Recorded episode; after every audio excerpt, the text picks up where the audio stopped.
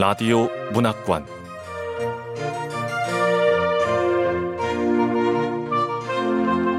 한국 단편 문학 특선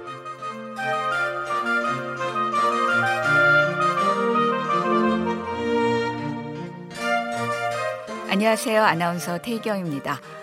KBS 라디오 문학관 한국 단편문학 특선. 오늘은 대전 정보문화산업진흥원에서 과학 소재 장르 문학 단편 소설 공모전에서 최우수상을 수상한 작품 소개해 드리겠습니다. 이수진 작가의 그 미소에는 도파민이 없다인데요. 이수진 작가는 현재 순수문학과 장르문학을 오가면서 왕성하게 작품 활동하고 있습니다.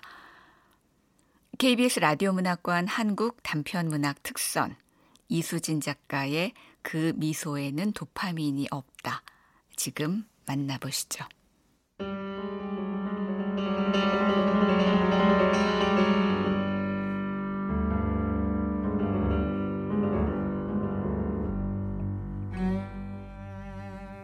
그 미소에는 도파민이 없다. 이수진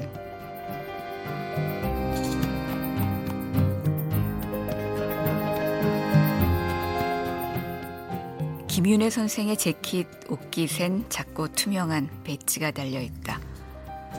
아무런 문양도 표식도 없지만 부착하지 않으면 버스 승차는 물론이거니와 학교 출입 자체가 불가하다.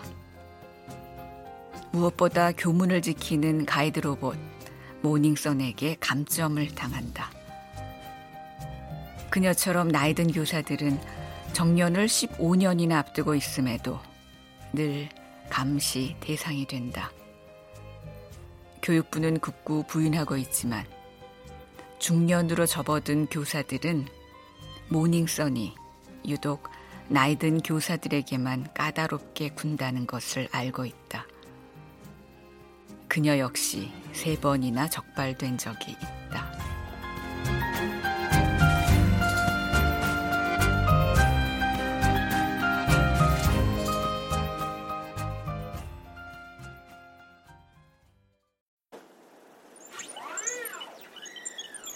김윤혜 선생님, 구두굽에 이물질이 붙었습니다. 구두를 벗어 제거하도록 하세요. 구두 굽에 묻은 건 혹시 껌 아닐까요? 아닙니다. 학생들의 안전을 위협할 만한 바이러스가 묻어 있을 수 있습니다. 교원이라면 학생 안전에 만전을 기해합니다. 지금 당장 떼어내세요. 모닝선의 지적은 늘 시비에 가깝다. 그러나 얼굴을 붉히며 화를 낼 수는 없다. 참아야 한다. 그녀처럼 나이든 교사들은 모두 당하고 있는 일이다.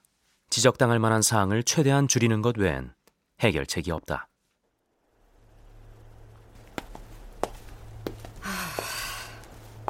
교문 앞에 도착한 김윤혜 선생은 차림새를 한 번 더 점검했다. 오늘은 스타킹 올 괜찮고 구두 굽도 깨끗하고 아 고글 아 참, 아, 고글을 안 썼네 고글을 안 쓰면 경보음이 울리고 난리를 칠 거야. 참.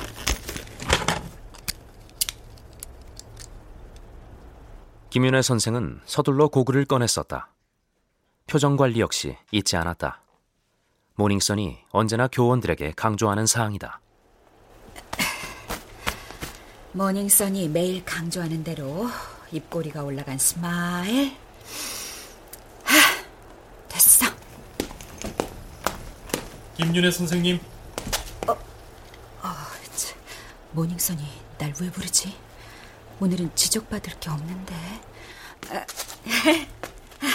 네. 김윤혜 선생님, 오늘 표정이 좋습니다. 저까지 기분이 좋아집니다. 앞으로도 계속 그렇게 하십시오. 아, 네. 김윤혜 선생은 활짝 웃는 얼굴로 가볍게 목례한 뒤 모닝선의 감시 반경을 벗어날 때까지 그 상태를 유지했다. 교무실 앞에 당도한 김윤혜는 코웃음을 쳤다. 뭐, 저까지 기분이 좋아집니다? 채, 인간이 기계 눈치 보는 걸 뛰어넘어 이제 로봇들 기분까지 맞춰야 하는 거야. 나 원참. 아니 근데 로봇들은 하루가 다르게 진화하고 있어. 감정까지 느끼잖아. 아, 참. 좋은 아침입니다. 어, 어서 와요, 김 선생. 황 선생님, 저 오늘은 모닝썬한테 지적 안 당했어요.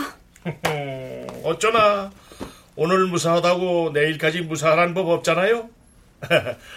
나는 뭐 이제 정년이 1년밖에 안 남았으니까 1년만 잘 버티면 정년 퇴직해서 연금으로 편안하게 살면 되는 거고. 좋겠다. 난 정년까지 무려 15년이나 남았는데. 네?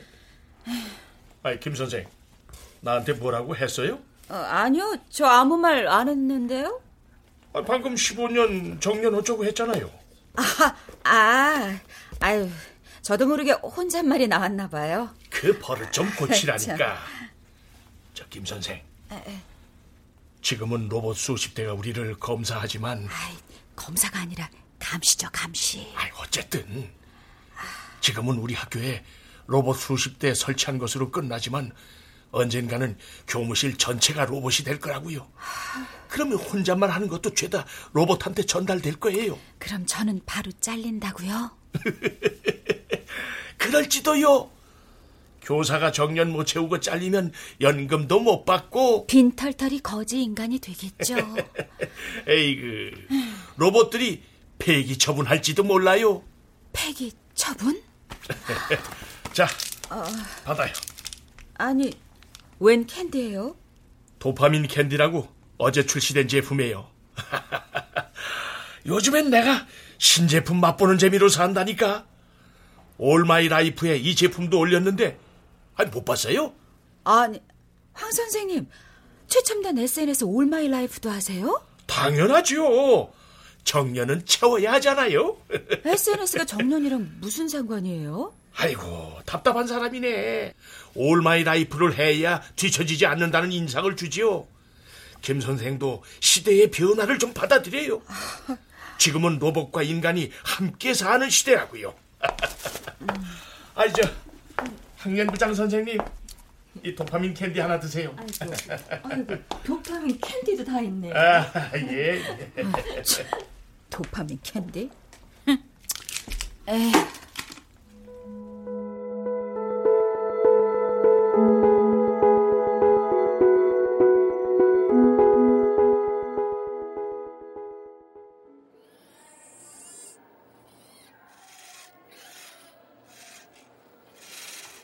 학생들은 자습 중이다. 교사용 로봇 문라이트는 교실 뒤편에 서서 학생들을 조용히 지켜보고 있다. 오늘도 문나이트가 학생들을 감시하고 있네. 참. 아니, 우리 선생을 감시하는 건가? 김윤혜 선생님, 안녕하십니까? 아, 네. 안녕하세요. 참. 인간 교사를 고용하는 것보다 문나이트를 사서 배치하는 게 더 경제적이니까 저런 문나이트는 계속 늘어날 거야. 인간 교사들의 설 자리는 점점 사라질 거고. 아, 오늘 하루도 시작해 볼까? 김윤혜 선생은 한숨을 내쉰 뒤 고글과 연동된 글로브를 착용하고 손가락으로 허공을 터치했다.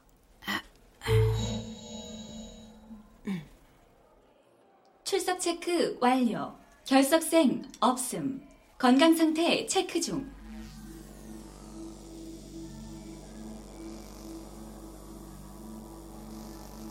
건강 상태 체크 완료. 마인드 상태 체크 중. 뭐야, 새로운 언어가 또 추가됐잖아. 김윤혜 선생이 고글 너머로 보는 세상은 온통 숫자와 언어로 이루어져 있다. 교육부에선 도대체 무슨 속셈으로 새로 개발한 언어를 사용하라고 하는지 모르겠어. 고글에 뜨는 정보 역시 현재는 10% 정도 새로운 언어로 표시되고 있다. 즉, 그녀는 문자 정보의 10%를 해석하지 못하고 있다. 분기마다 치르는 언어 시험은 바로 이 새로운 언어의 해석 능력을 테스트하는 것이다. 그녀는 늘 하위권이다.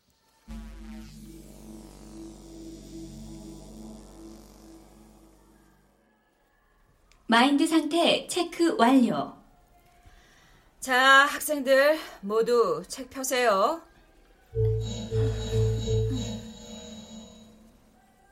한 반에 20명의 학생이 있고 그들은 모두 18살이다. 김윤혜 선생은 자신의 18살과 눈앞의 18살이 얼마나 다른지 매번 놀란다. 저들은 어찌나 순종적이고 조용한지 마치 로봇 같다. 그래도 표면적으로만 그럴 뿐이지 마인드 체크를 해보면 어김없이 몇 명 정도는 걸려든다. 여러분, 이 시의 의미를 고민해 보세요.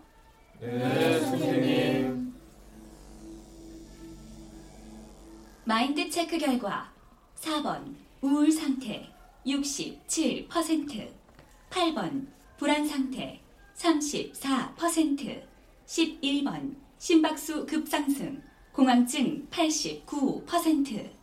뭐? 89%? 심박수 급증에다 공황증이 89%라고? 아니, 11번이면 박하운인데 이름처럼 곱상한 얼굴이지만 늘 찡그린 표정을 짓고 있는 남학생이야. 오늘은 얼굴색도 창백하잖아. 지난번에도 얼굴색이 저랬다가 갑자기 구토를 했는데. 11번 면담이다. 복도로 나오도록. 네. 11번은 천천히 의자에서 일어나더니 뻣뻣한 걸음으로 뒷문을 통해 나갔다. 선생님, 부르셨습니까? 11번. 선생님도 지금 토할 것 같은 거 알아. 네? 이럴 때 고글을 벗고 있으면 내 표정, 아니 내 진심을 잘 보여줄 수 있을 텐데. 고글 벗는 것도 교칙 위반이니 원. 참.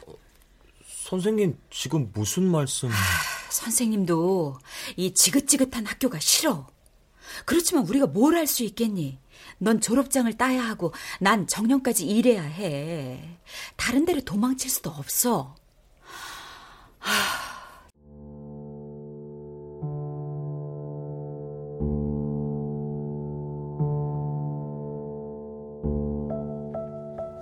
그러면서 김윤혜 선생은 고개를 돌려 운동장을 바라보았다.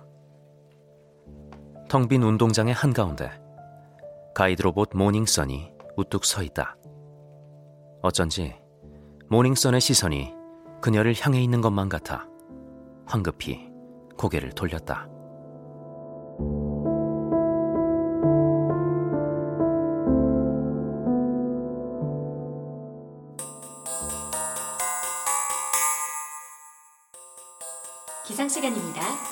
학생들은 일어나시기 바랍니다. 하루를 시작할 때는 반드시 하트라이프 가드를 착용하십시오. 하트라이프 가드를 착용하지 않으면 벌점이 부과됩니다.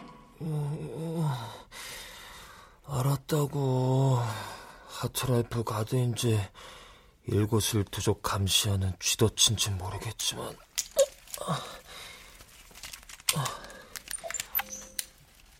네네, 착용했습니다. 했어요. 하트 모양의 얇은 스티커 형태인 그것의 공식 명칭은 하트라이프 가드다. 박하우는 그것을 쥐덫이라 부르고 있다. 기숙사에 입소하자마자 쥐덫이 보급되었고 어딜 가나 쥐덫을 관자놀이에 붙이고 있어야 했다. 그러면 신체 상태부터 마인드 상태에 이르기까지 모든 게 까발려진다. 만일 몸에서 떨어져 나가면 그 즉시 경보음이 울린다. 쥐덫과 함께 시작되는 하루는 쥐덫과 함께 계속되고 쥐덫과 함께 마무리된다.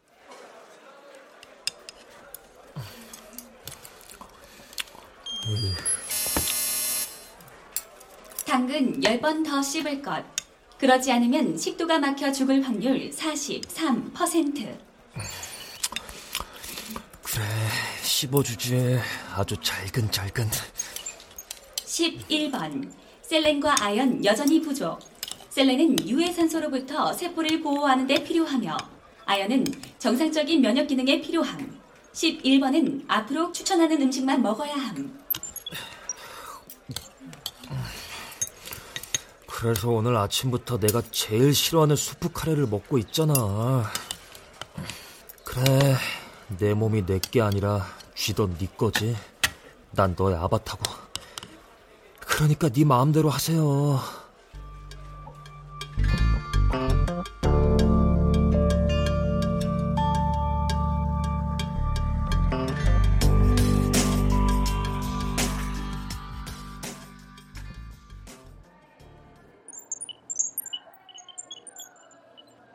학생들은 각자 지급된 하트라이프 가드가 세워주는 입시 전략을 따라 수험 공부에 매진한다. 어딜 가나 부적응자는 있는 법이다. 박하우는 14살 이전 기숙사에 들어가기 전에는 분명히 통했던 세상사의 법칙 같은 것을 좀 느껴보고 싶었다. 그래서 옆자리에 앉은 12번을 불렀다.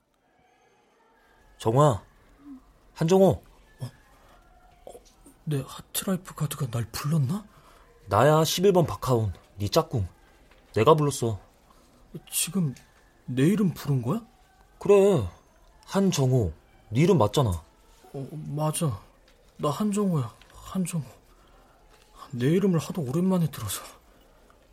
왜 학교에선 이름 대신 번호로만 부르라고 그럴까? 친구들하고 서로 이름 부르고 친해지면 우정이 생길 테고, 그럼 그 사람을 밟고 올라가는 일에 죄책감을 느낄 테니까, 그래서 번호로만 부르게 한 건가? 모르겠다. 예습할 시간에 낭비한 시간 1분. 한정호, 넌 답답하다는 생각 든 적 없냐? 뭐가? 졸업할 때까지 계속 갇혀 있어야 하는 거 답답하지 않냐고. 내후년엔 여길 나갈 수 있는데 뭐가 답답해. 그래. 한정호 넌 로봇이 지시하는 대로 오답 노트나 만들어라. 그래봤자 대학 졸업해도 일자리 없어. 좋은 일자리는 로봇한테 다 뺏기고 로봇 시중이나 들겠지. 참. 어떻게 우리 반 학생 20명 전체가 로봇처럼 움직이냐. 강말이다. 10번 강말이. 강말이는 언제 봐도 예뻐. 마리는 늘 1등인데 무슨 공부를 또 하는 거야? 심장박동수 증가, 호르몬 수치 상승, 도파민 수치 급증. 강말이, 넌 네가 얼마나 예쁜지 모르지? 뭘 봐, 박하온? 지금 강말이가 내 이름을 불렀어. 경고, 경고, 심박수 급상승, 공황증 위험 87%. 경고, 심박수 급상승, 공황증 위험 87%. 쥐덫이 난리를 쳤다. 무슨 무슨 호르몬의 수치가 급상승하며 심박수가 위험할 정도로 치솟았다며 경고 메시지를 띄웠다. 카레를 먹고 모조리 다 토해버렸던 지난주 아침처럼. 11번 면담이다. 복도로 나오도록. 네. 박하운 어디 안 좋아? 또 내 이름을 불렀어. 두 번 부른 거야.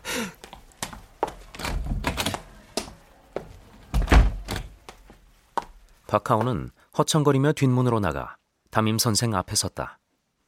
그의 머리는 거대한 소리굽새에 갇힌 것처럼 계속 공명하며 울렸다. 선생님, 부르셨습니까? 11번.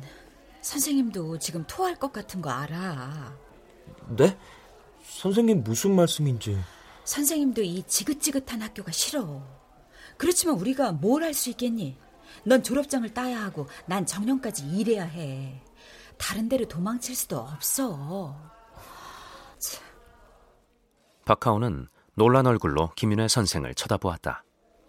우리 선생님이 내가 힘들어하는 거, 왜 토하고 싶은지 다 알고 있어.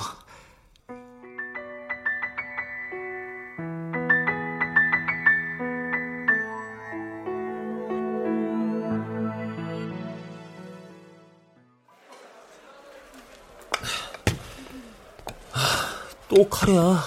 아. 어? 강말이다. 강말이 옆에 앉아야지.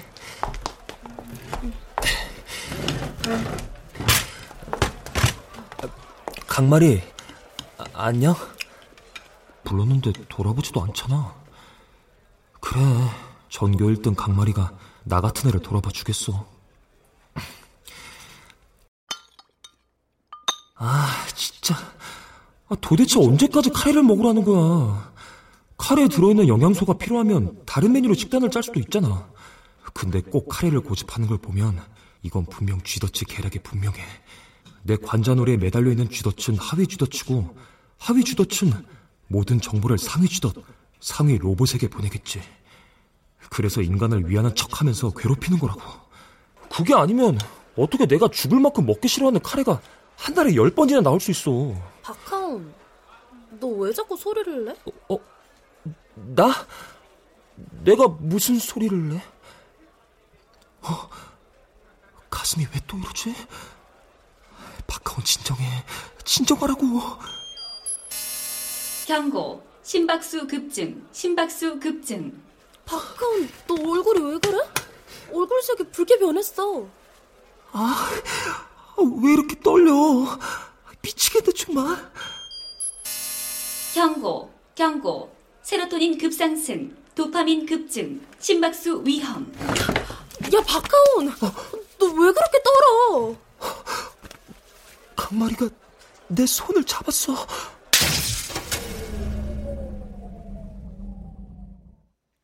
그 순간 모든 조명이 꺼졌다.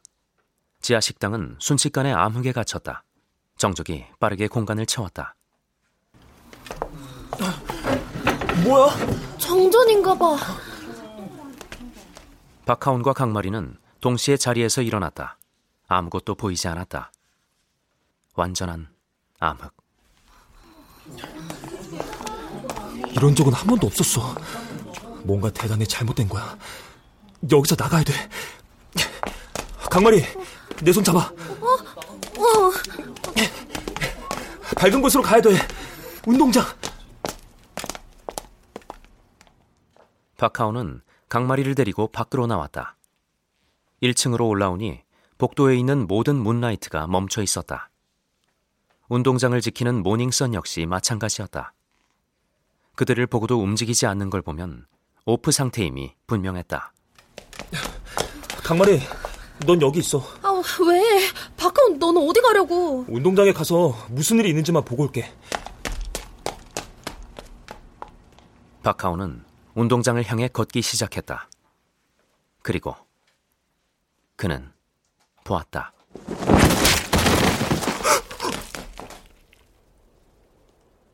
옥상에서 물체가 추락했다. 붉은 핏물이 화단의 잔디를 흥건하게 물들이며 쏟아져 내렸다. 방금 전에 이, 이게 뭐지?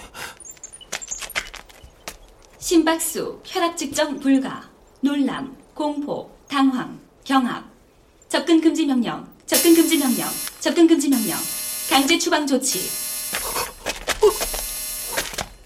황줄 여가 선생님 옥상에서 떨어지셨어.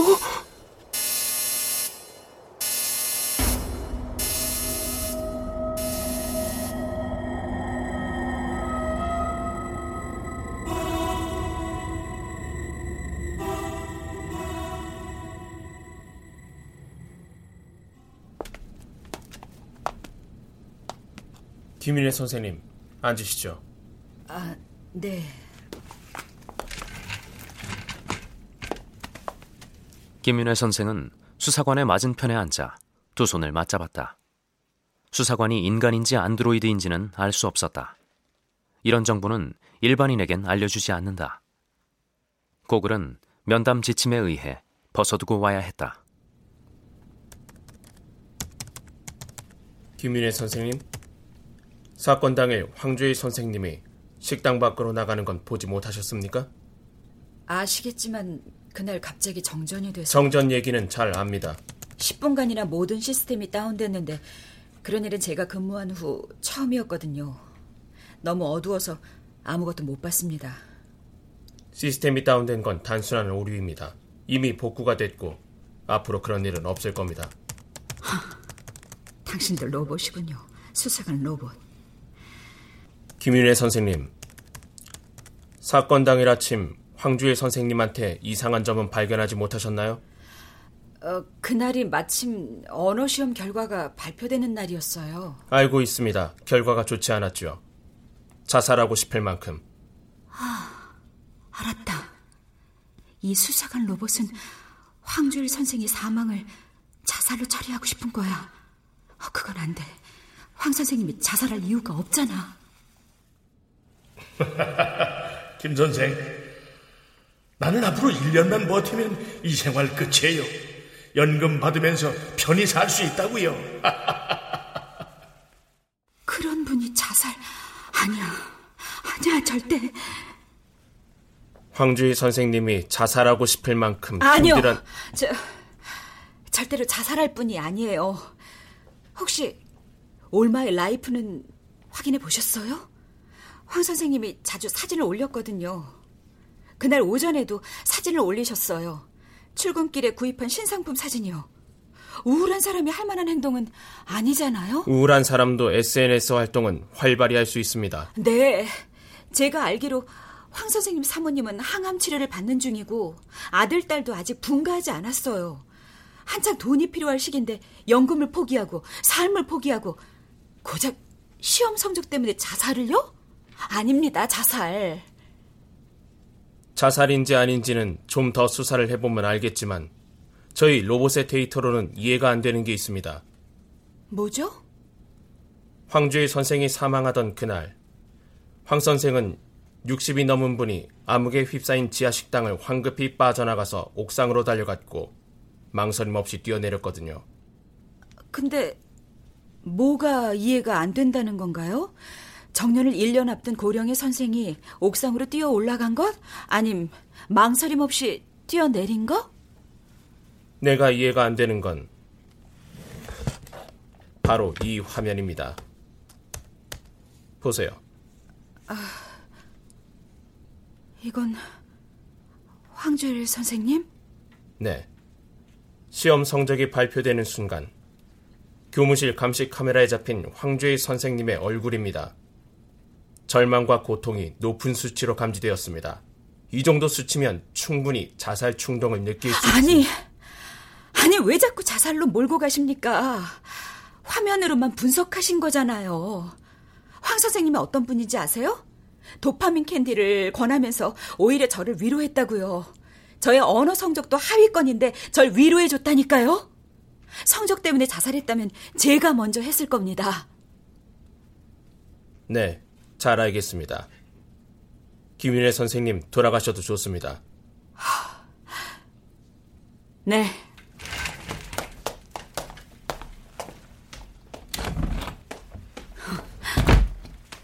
자살로 종결짓고 싶은데 나한테선 더 이상의 증거가 나오지 않으니까 돌려보내는 거구만.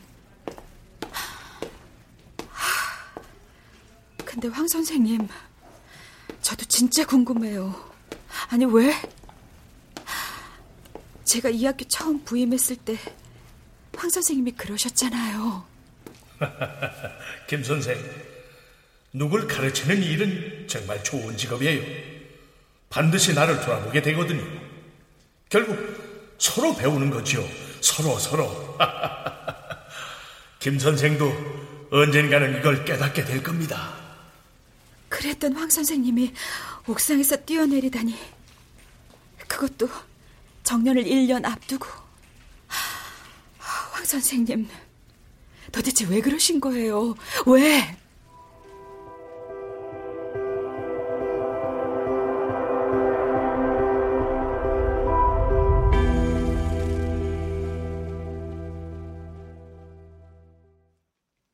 황주일 선생의 사망 후 그와 친분이 있거나 주검을 목격한 사람들은 의무적으로 상담을 받게 되었다. 대상자는 상담 로봇 스타더스트가 정했다. 김윤혜 선생도 스타더스트의 호출을 받았다. 스타더스트 상담 예약 시간 임박. 이동 바람.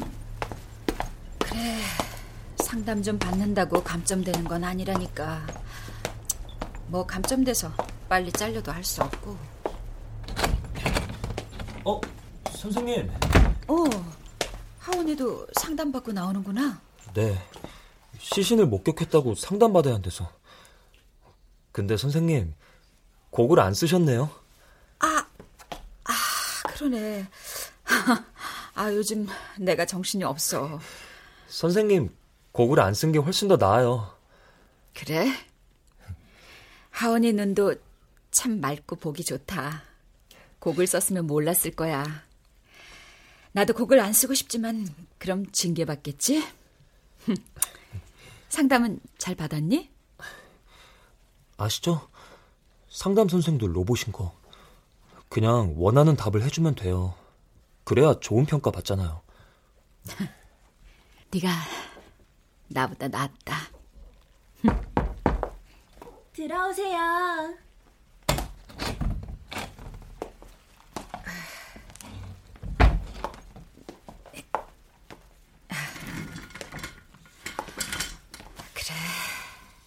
원하는 답을 주라고? 하은이 말대로 해보지 뭐. 김윤혜 선생님, 저도 황주일 선생님의 죽음에 마음이 몹시 아팠습니다. 아이고, 그런데 말투는 한없이 밝거든요. 동료의 죽음은 충분한 애도 기간을 두고 마음을 정리하는 과정을 거쳐야 합니다.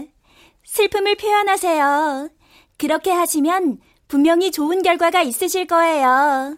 음, 말투가 자판기 같아. 하긴 상담 로봇이 가장 만들기 어려운 로봇이라고 하잖아. 인간의 감정을 모르는데 어떻게 인간을 위로할 수 있겠어. 이럴 때는 나도 자판기 같은 말을 내뱉는 수밖에. 아, 네. 잘 극복하고 이겨내야죠. 그래야 훌륭한 교사가 될 수 있는 것 아니겠어요? 정말로 훌륭한 생각입니다. 김윤혜 선생님은 학생들에게 좋은 본보기가 될 겁니다. 그런데 선생님, 곡을 을 빠뜨리고 오셨네요. 아, 네. 경황 없이 오는 바람에 놓고 왔어요. 그렇지만 이번에는 눈 감아 드릴게요. 저는 김윤혜 선생님께 이런 조언을 드리고 싶습니다. 규칙적인 생활을 하세요. 일찍 잠자리에 드시고 일찍 일어나셔서 새소리에 귀를 기울여 보세요. 그러면 기분이 한결 나아질 겁니다. 그래도 나아지지 않는다면 도파민 캔디를 추천해 드립니다.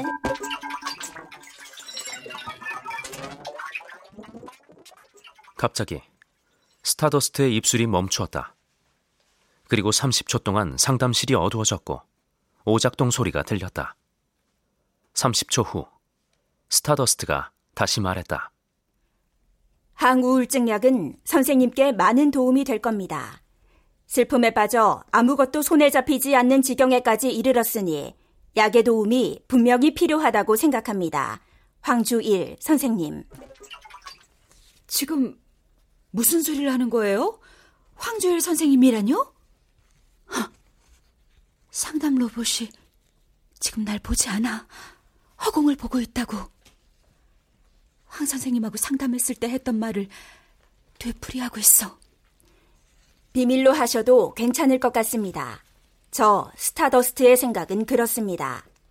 사모님은 많이 편찮으시고 선생님은 항우울제를 비밀리에 복용하길 원하시잖아요. 저는 그렇게 하는 것을 권해드리고 싶습니다. 정신건강의학과 의원을 찾아가 좀 더 자세한 상담을 받아보세요. 황주일 선생님. 확실해. 황주일 선생님하고 상담할 때 했던 말이야. 아, 그럼 황 선생님이 항우울제를 복용했다는 거야? 알립니다. 시스템 오류로 30초 동안 일시정지 상태가 있었습니다만 현재 모두 원상복구되었습니다. 현재 모든 시스템은 정상 가동 중이라는 점을 알려드립니다.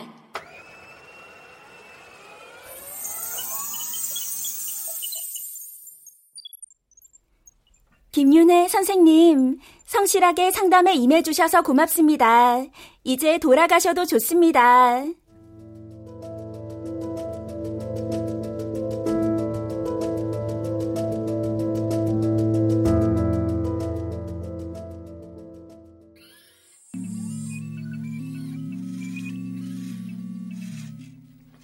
영어 수업을 시작하겠습니다. 오늘의 수업을 클릭해 주세요.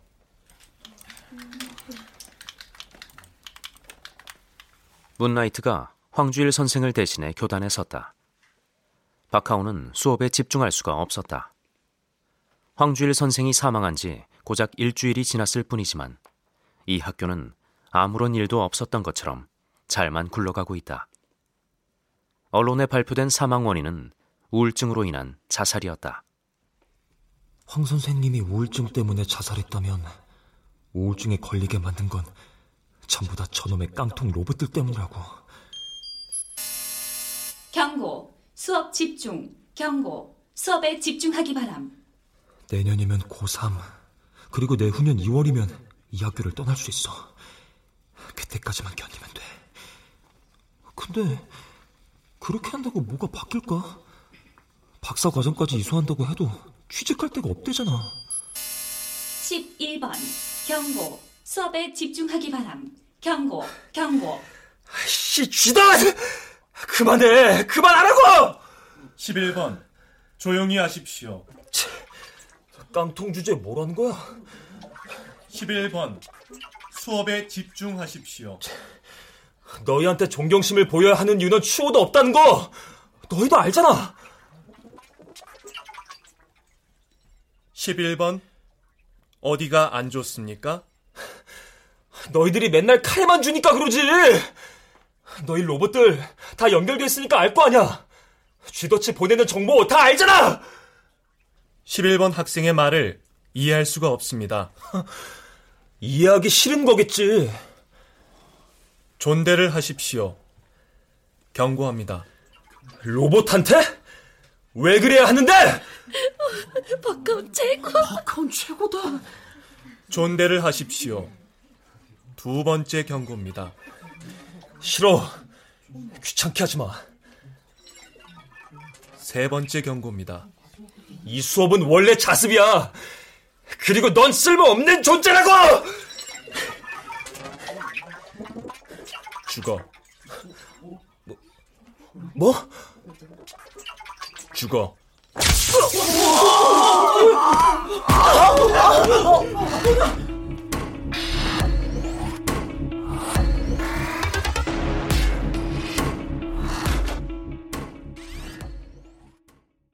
박하운이 문라이트가 보낸 전기 신호에 의해 정신을 잃었다. 곧바로 한정우가 박하운을 등에 업고 양호실로 달려갔다. 국어 지문 속에서나 등장하는 우정이 학생들의 눈앞에 펼쳐진 것이다. 박하운의 마비는 한 시간이 지난 뒤 서서히 풀리기 시작했다. 그동안 김윤혜 선생이 그의 곁을 지켰다.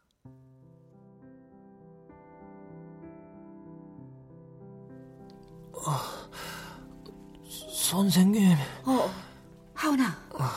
이제 괜찮아? 마비된 거다 풀린 거야? 네. 양호 선생님은요? 양호 선생도 로봇이잖아. 자꾸 귀찮게 이것저것 물어봐서 라디오나 틀어놓고 나가라 그랬다. 선생님, 문라이트가 이런 행동까지 할 수 있었다는 거 아셨어요? 아니, 몰랐어. 감정이 있는 줄은 알았지만 이렇게 무자비할 줄은 몰랐지. 하은아, 이번 일은 그냥 넘길 생각 없으니까 걱정 마. 에이, 선생님도 그러다 잘리면 어쩌시려고요. 문라이트가 선생님 수업도 대신할걸요.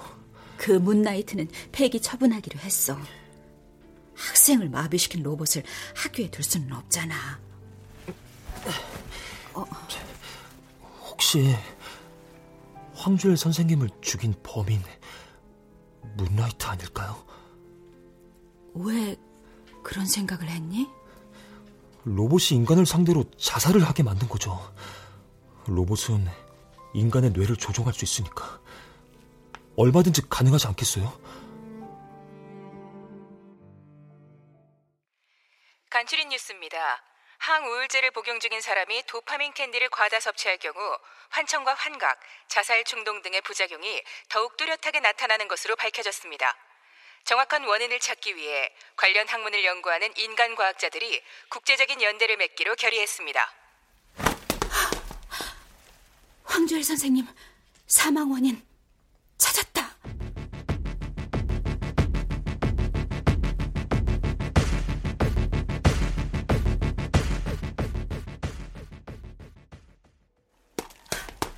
항염부장 선생님. 자살 아니에요. 어, 김윤혜 선생. 마침 잘 왔네. 인사해요. 황 선생님 큰아들. 안녕하십니까. 저 황현수라고 합니다. 그, 아버님이 남기신 유언장을 보여드려야 할 것 같아서요. 전해드릴 것도 있고요. 황주일 선생님이 유언장을 남기셨다고요? 예.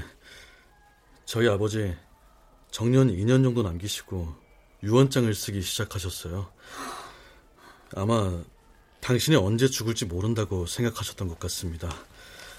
여기 아버지가 남긴 유언장 일부예요. 네. 사랑하는 아들, 결승점이 보이는 마라토너의 다리에 쥐가 날 확률이 더 높단다. 나는 내 인생이 마라톤이라고 생각해. 여보, 정년 퇴직을 코앞에 두고 연금 받을 생각을 하면 기뻤던 건 사실이었어. 하지만 그만큼, 아니, 그것보다 더 두려웠어.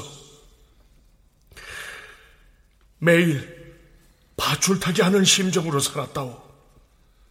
잠깐의 실수가 평생의 후회로 이어지는 밧줄타기. 여보, 아들아, 나는, 나는 두려웠어. 이 모든 게 무서워. 선생님. 아버진 매일 유언장을 작성하면서 마음을 가다듬으신 것 같습니다. 그리고 마지막 유언장은 돌아가시기 하루 전에 수정된 거고요. 아버님 유품 정리하면서 유언장하고 아버님이 저희 몰래 복용한 우울증 약도 찾았습니다. 아, 그리고 이거 김윤희 선생님께 전해달라고 받아주세요. 아, 이게 뭐죠? 아니, 이건 도파민 캔디? 네. 먹으면 기분이 좋아진다는 캔디예요. 이름만 도파민이지 안엔 다른 성분이 들어있대요. 아버지께선 불안감이 깊어질 때마다 이 캔디를 자주 드셨는데 유언장에도 남기셨어요. 도파민 캔디는 김윤혜 선생님께 갖다 드려.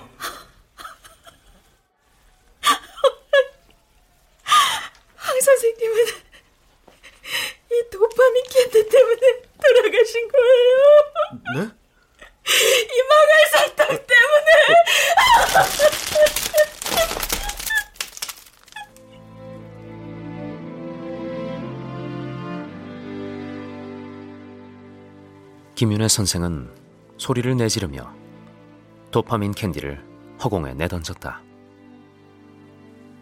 도파민 캔디가 반짝거리며 날아오르다가 곧이어 바닥으로 추락했다.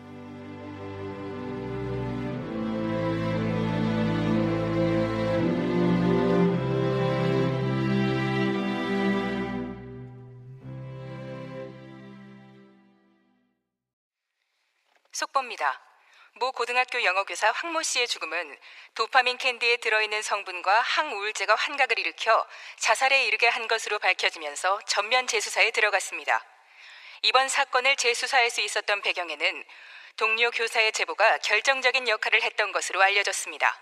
인간과학자들의 연구에 따르면 도파민 캔디를 항우울제와 함께 복용했을 경우 높은 곳에서 뛰어내리고 싶은 충동을 느끼는 것으로 보고되고 있습니다. 반면 로봇 측에서는 이 같은 사실을 전면 부인하고 있어 향후 치열한 법정 공방이 예상됩니다. 도파민 캔디는 이 사건 이후 판매가 즉시 중단됐습니다. 한편 교사들에게 심각한 스트레스를 야기하는 언어 시험은 전면 폐지를 놓고 인간과 로봇 사이에 토론이 벌어지고 있지만 현재로선 어떤 결론도 나지 않은 상황입니다.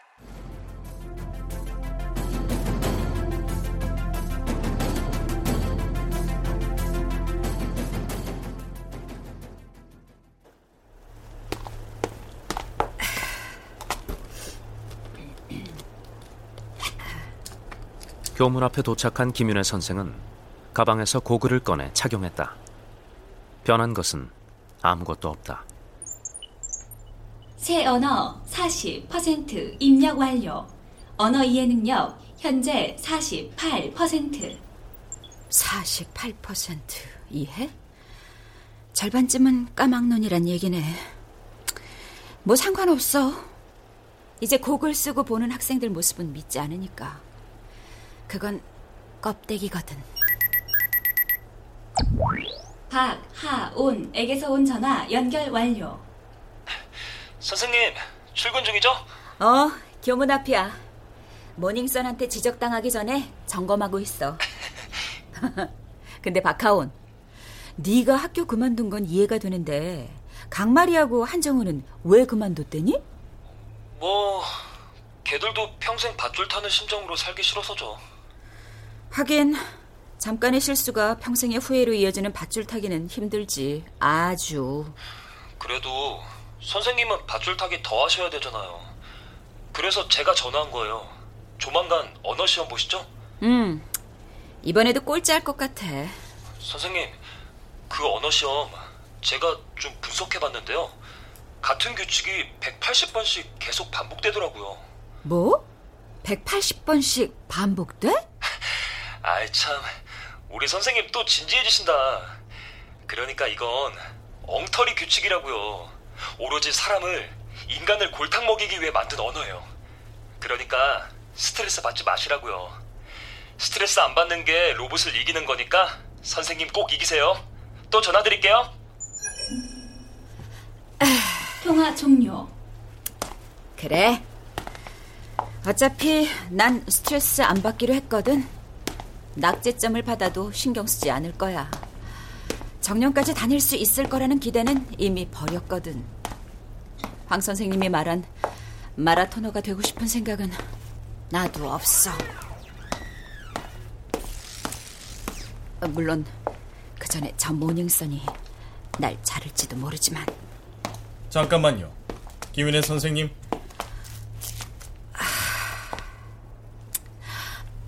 오늘의 지적사항은 머리 모양, 고글, 스타킹, 구두굽.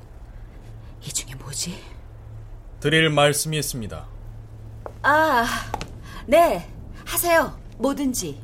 황주일 선생님이 옥상에서 추락하신 날이요. 네? 황주일 선생님? 아, 무슨 말씀이신지? 제가 봤습니다. 옥상에서 떨어지는 순간을. 그런데요? 웃고 계시더군요. 그런데 도파민 수치가 아주 높았습니다. 웃고 있었다고요? 황주일 선생님이? 네. 아마 하늘을 나는 상상을 하셨던 것 같습니다.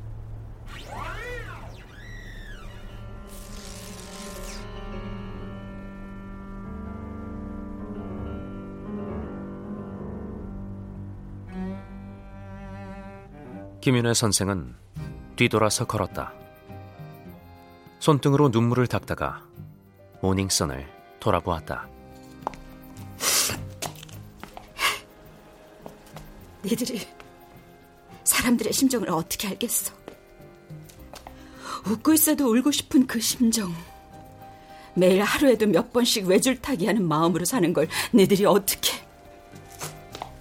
그러니까 황 선생님의 그 미소에는 도파민이 없어.